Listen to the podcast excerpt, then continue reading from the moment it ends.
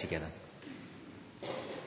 Amazing love. It is amazing love that the Son of God, the, the Christ, should die for us. We pray as we look at the Word and as we take the sacrament this morning that we would be both amazed and instructed and determined to live as a result of that amazing sacrifice. In Jesus' name, Amen. Please do sit.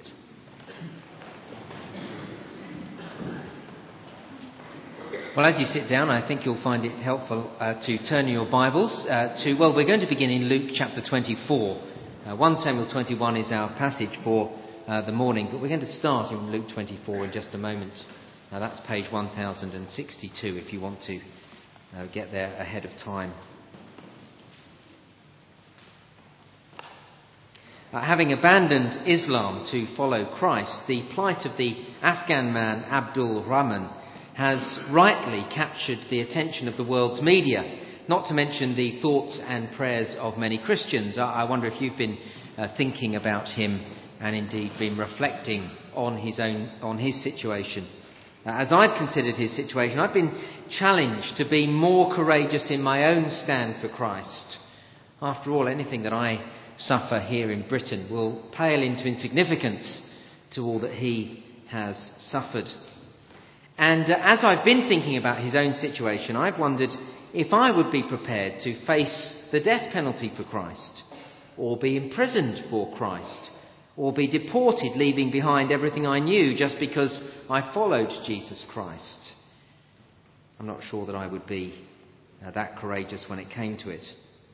One thing's for sure in Abdul Rahman's shoes, you have to be certain that Jesus is the real thing.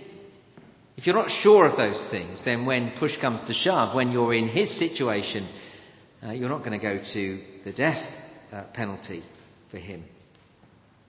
Now, that is true for Abdul Rahman. It will be true for us if we're in that situation. And it was certainly the issue for uh, Jesus' first disciples just after Jesus' death. They had to be sure that Jesus was the real thing. Because Jesus having died, it looked as if he wasn't. How could the Christ suffer death. The Christ, God's King in God's world, dying. Well, that's where Luke 24 comes in. Do you remember how despondent the first disciples were after Jesus' death?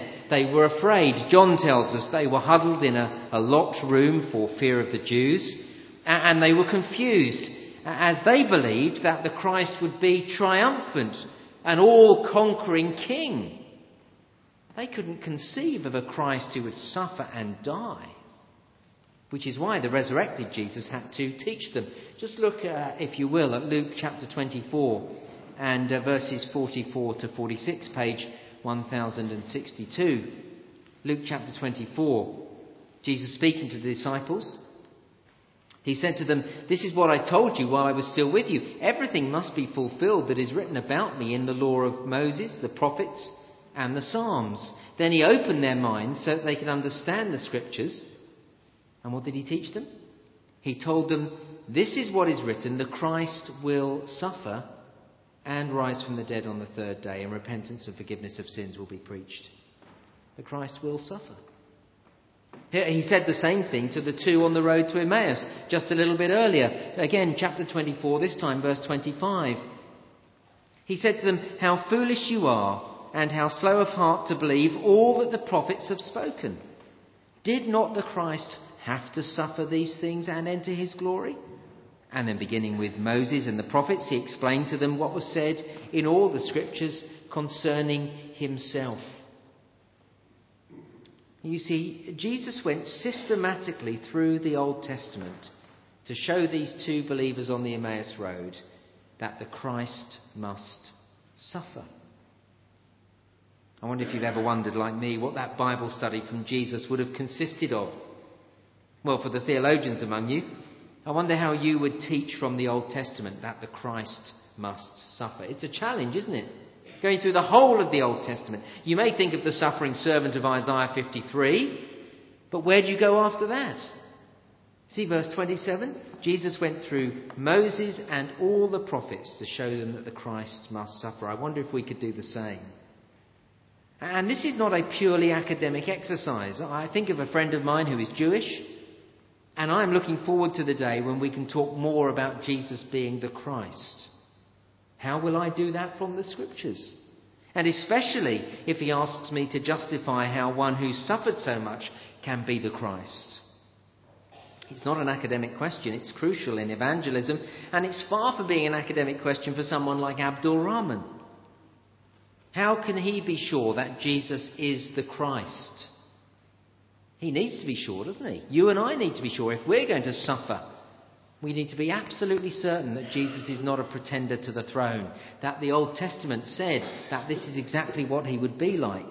And then we need to be sure because we need to realize that suffering now is actually part of the Christian life, following in his footsteps. Well, with that in mind, turn with me to 1 Samuel 21, uh, page 293. And in this chapter, and indeed in the chapters that follow 1 Samuel 21, we see in a significant chunk of the Old Testament that the Christ will suffer. It's page 293. I, it will certainly help me if you had it open in front of you. I think it will help you as well. Page 293. Now, before we look closely at the text, let me stop here for a moment. We've got the Bible open in front of us, but before we dive in, allow me to explain my rules of interpretation as I come to this section of the Bible. Otherwise, you'll never know why I've come to the conclusions I've come to. You see, this is the sort of chapter that can leave us totally confused. I wonder in your quiet times if you've read 1 Samuel 21 and you've asked, well, what do I do with this? Well, interesting story, but so what? What do we learn from it? What are we meant to learn from it? But especially those early verses in chapter 21, where D- David is, if I can put it this way, lying through his teeth. He concocts a far fetched story that has not a thread of truth in it whatsoever. Our temptation is to moralise. Is the moral of the story that in accentuating circumstances it's okay to spin a yarn like this? Or, as we get to chapter 22 and we see the way that Doeg the Edomite slaughters Ahimelech the priest, is the moral of the story that if we lie, others will pay? Well, the moral's changing all the time, isn't it? What do we learn from this? It's impossible for us to know if we just moralise because the, de- the text doesn't comment on David's actions, it just reports what happens. So, what will we do with a chapter like this? Well, remember Jesus' words in Luke 24. They're a terrific starting point when we come to any Old Testament passage, and not least of all to a narrative like this. Remember Luke 24? Jesus explained to his disciples what was said in the scriptures concerning himself. The scriptures are to teach us about Jesus, and not least of all in this section. You see, as I look at David, I am looking at the Lord's anointed. We learnt that back in 1 Samuel chapter 16. David became the Lord's anointed. Literally, the Christ. Now, once I've stated it like that, it's obvious who he's pointing to, isn't it? Uh, David is the Christ, the anointed, who points to the Christ to come. Just as when I read about the Old Testament sacrifices, I am to be thinking about the one true sacrifice to come.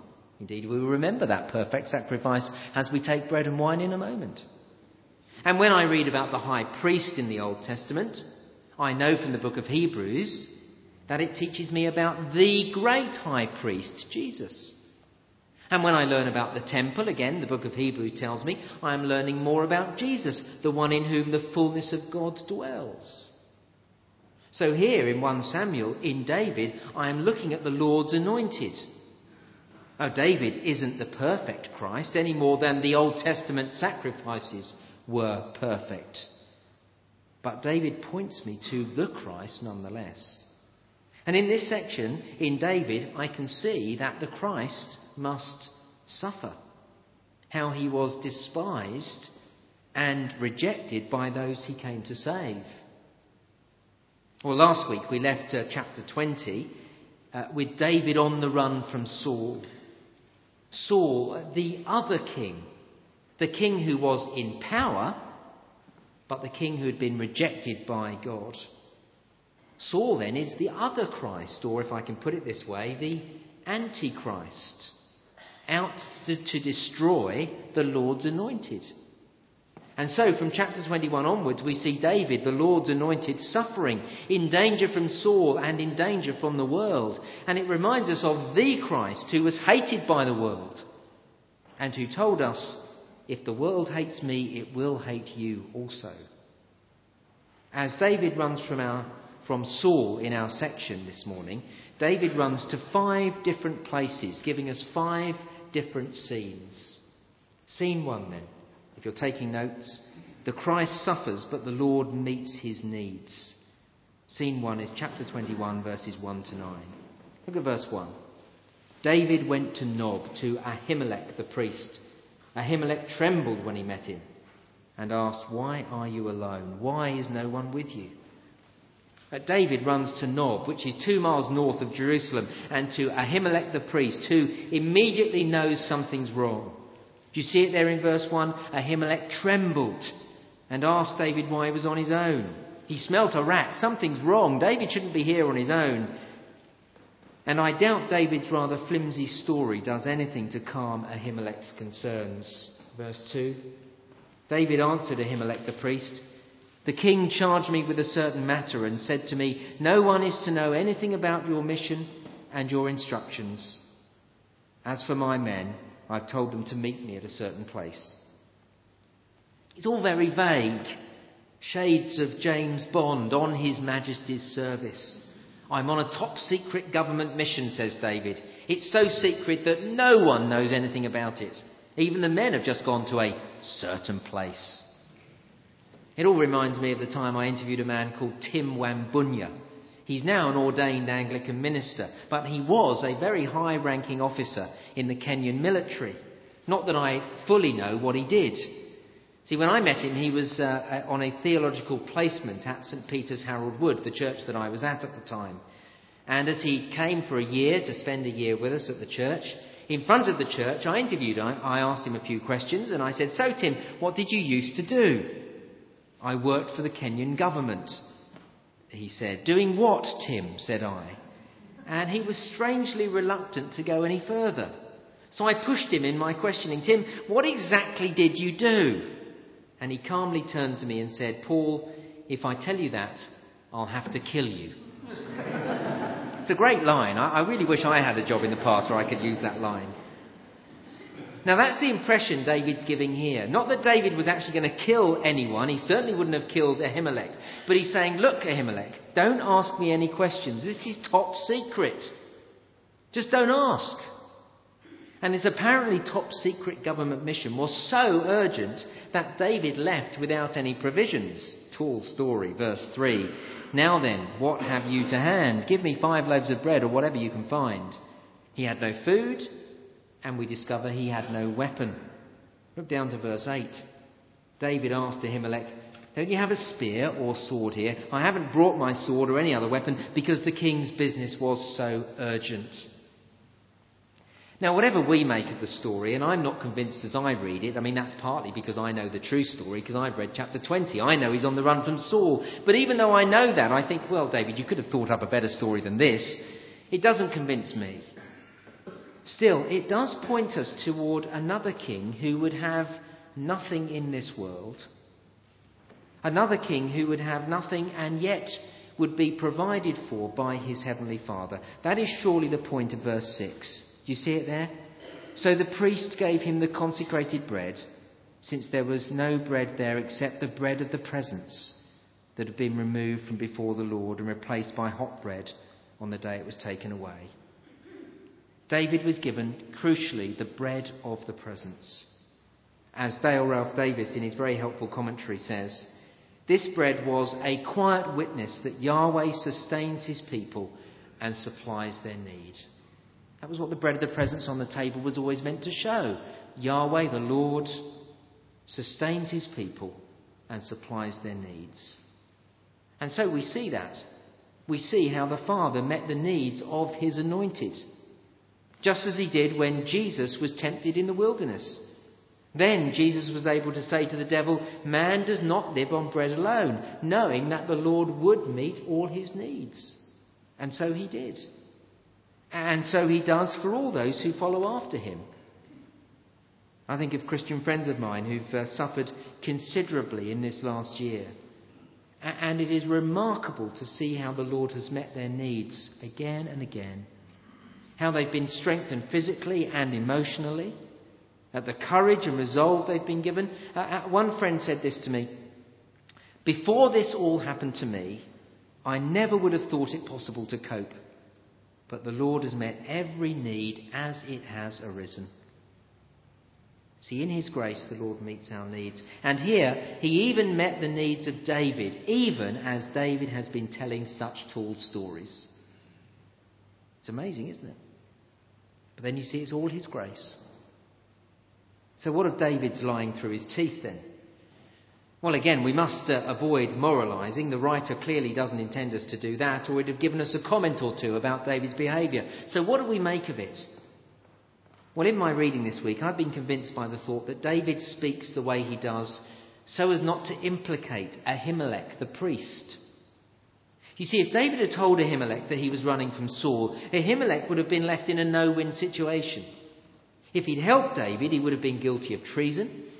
If he'd rejected David, he would have been rejecting none other than the Lord's anointed. And David didn't want to endanger Ahimelech's life. He didn't want to implicate Ahimelech. And so, despite David's best efforts to protect Ahimelech, verse 7 Now, one of, the Saul's, one of Saul's servants was there that day, detained before the Lord. He was Doeg the Edomite, Saul's head shepherd. It's a chilling verse, a chilling moment in the story. The whole event was seen by Doeg. And we're given all the information we need to know about Doeg to know that this is very bad news. Verse 7 Doeg was one of Saul's men. He was working for the opposition. And verse 7 he was an Edomite, the, an enemy of Israel.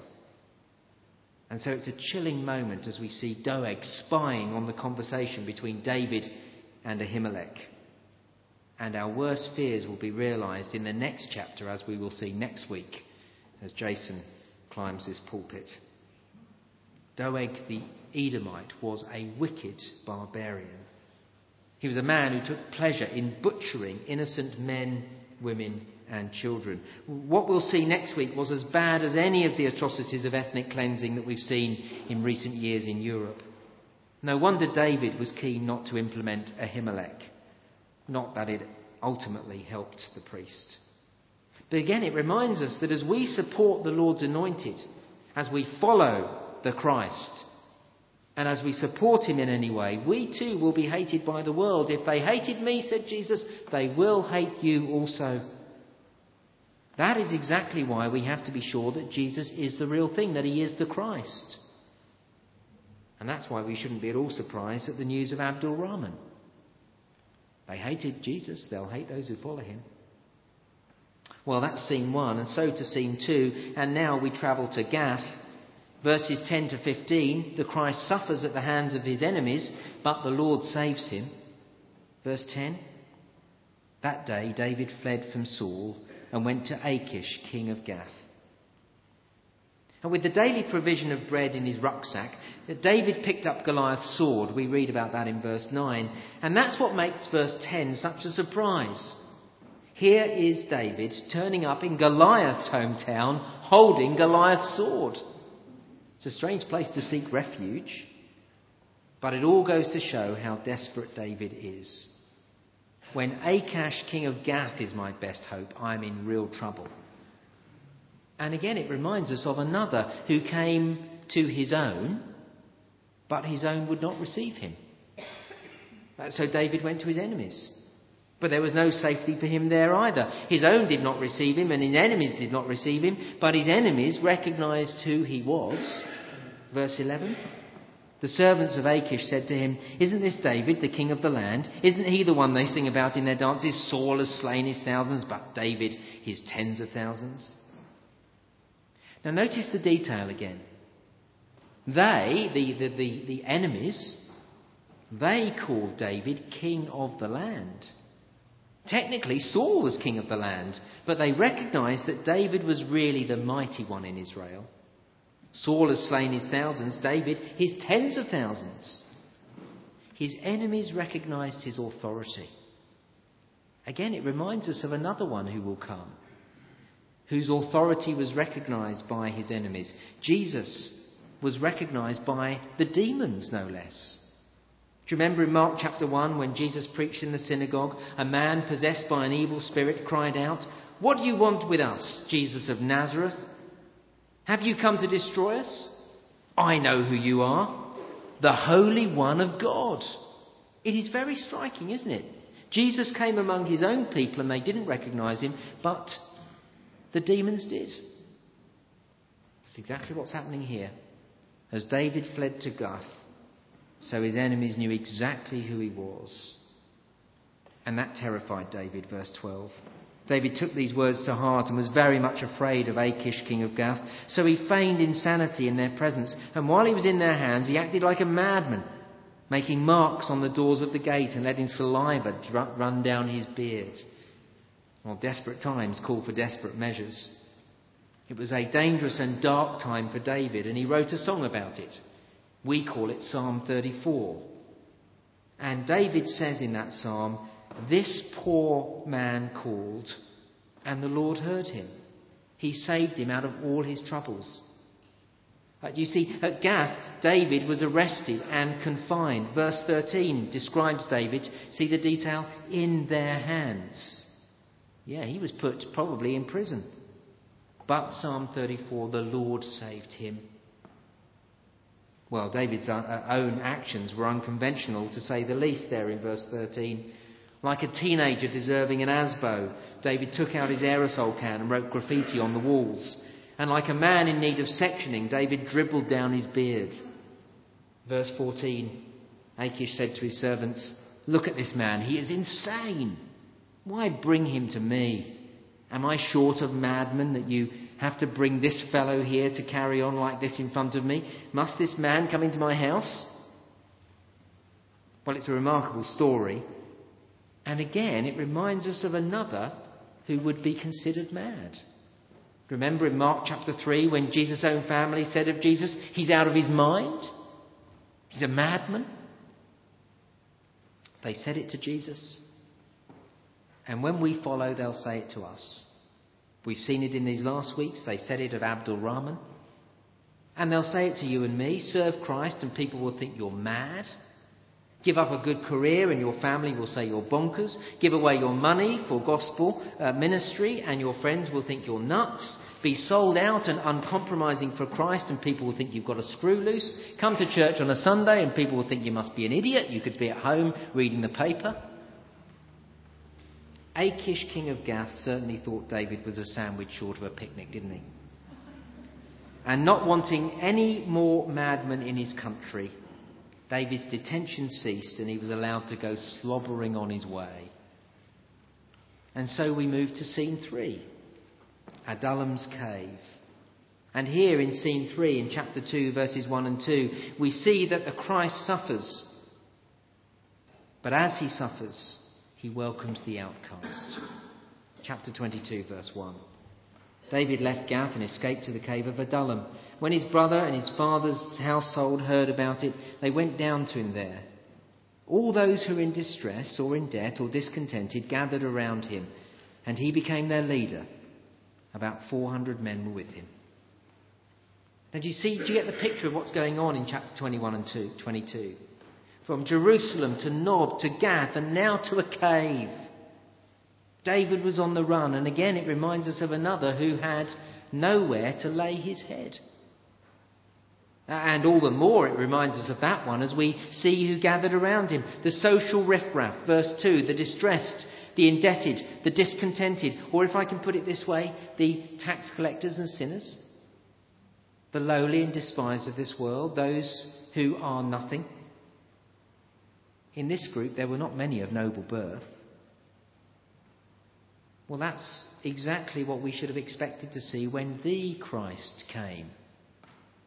But of course, the religious leaders of Jesus' day didn't like it that he spent time with tax collectors and sinners.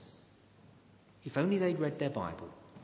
If only they'd read this section, they would have known that the Lord's anointed would be one like this, who would gather and embrace sinners. David, the Lord's anointed, welcomed the outsider and he cared for those around him, as we see in scene 4, when we learn that the Christ suffered, but the Lord provided for his family. Chapter 22, verses 3 and 4. Once again, David is on the move, verse 3. From there, David went to Mizpah in Moab, and he said to the king of Moab, Would you let my father and mother come and stay with you until I learn what God will do for me? So he left them and uh, with the king of Moab, and they stayed with him as long as David was in the stronghold. You see, David's family had joined him in verse 2. And is it any wonder? They knew exactly what Saul was like. They knew that if they were connected to David, their lives would be in danger. And then verse 3 is such a tender moment. Here is David running for his life. All he has is a cave, a borrowed sword, and a bunch of riffraff as his friends. He could be forgiven for complaining that his life is falling apart. And yet, in his time of greatest need and personal suffering, David makes provision for his aging parents. He didn't want them to slum it in a cave. Hence his trip to Mizpah and the king of Moab. And once again, who does it remind you of? Does it not remind you of another king who, while he was in his greatest need, suffering as no one has ever suffered on the cross, he had the presence of mind to tell John to treat Mary as his own mother? That's what we'd expect of the Christ, having seen David, the Lord's anointed, doing the same here. And before we leave scene 4, don't miss the detail. Verse 3 David went to the king of Moab to find safety for his parents. Very important. Moab was the birthplace of Ruth. Ruth, the Moabitess, who was, of course, David's great grandmother. That's the point at the end of Ruth chapter 4.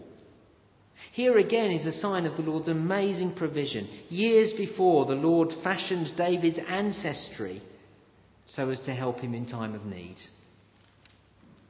And so to scene 5, where we learn that the Christ suffered just as the Lord's prophets declared, chapter 22 and verse 5.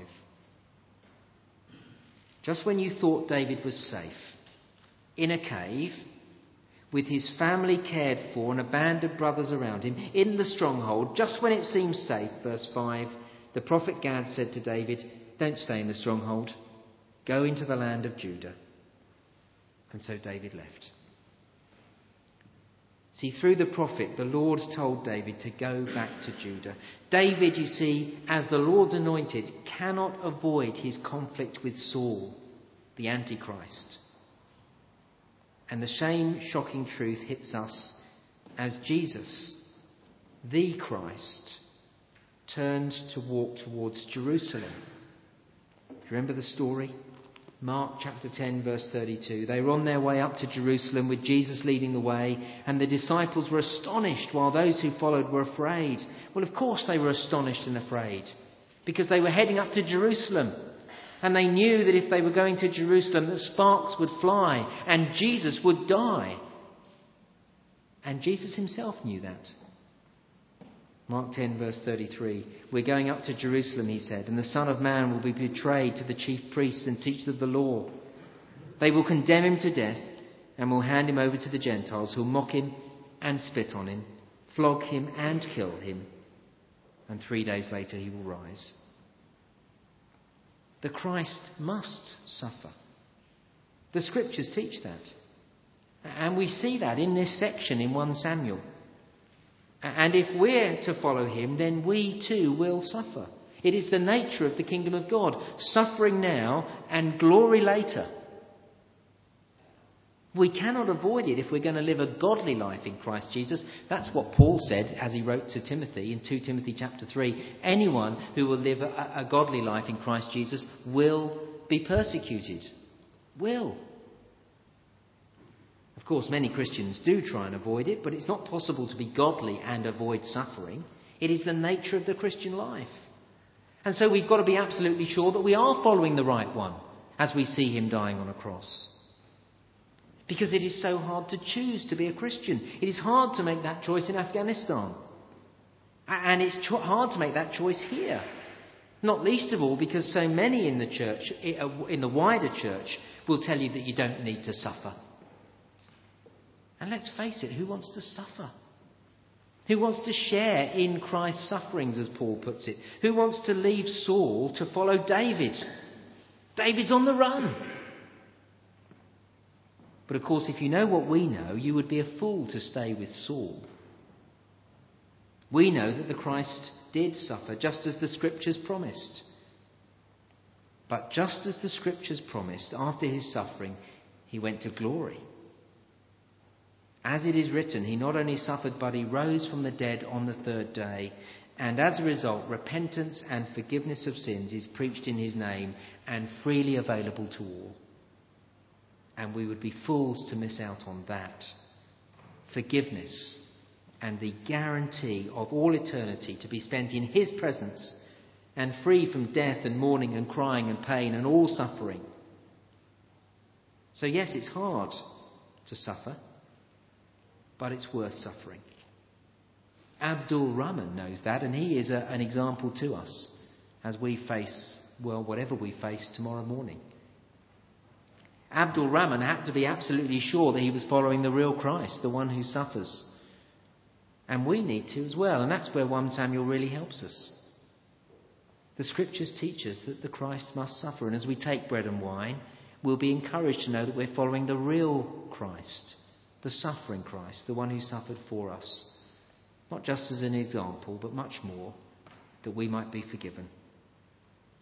The question is are we absolutely sure of those truths? Only when we are will we stand up and suffer too. Let's pray together.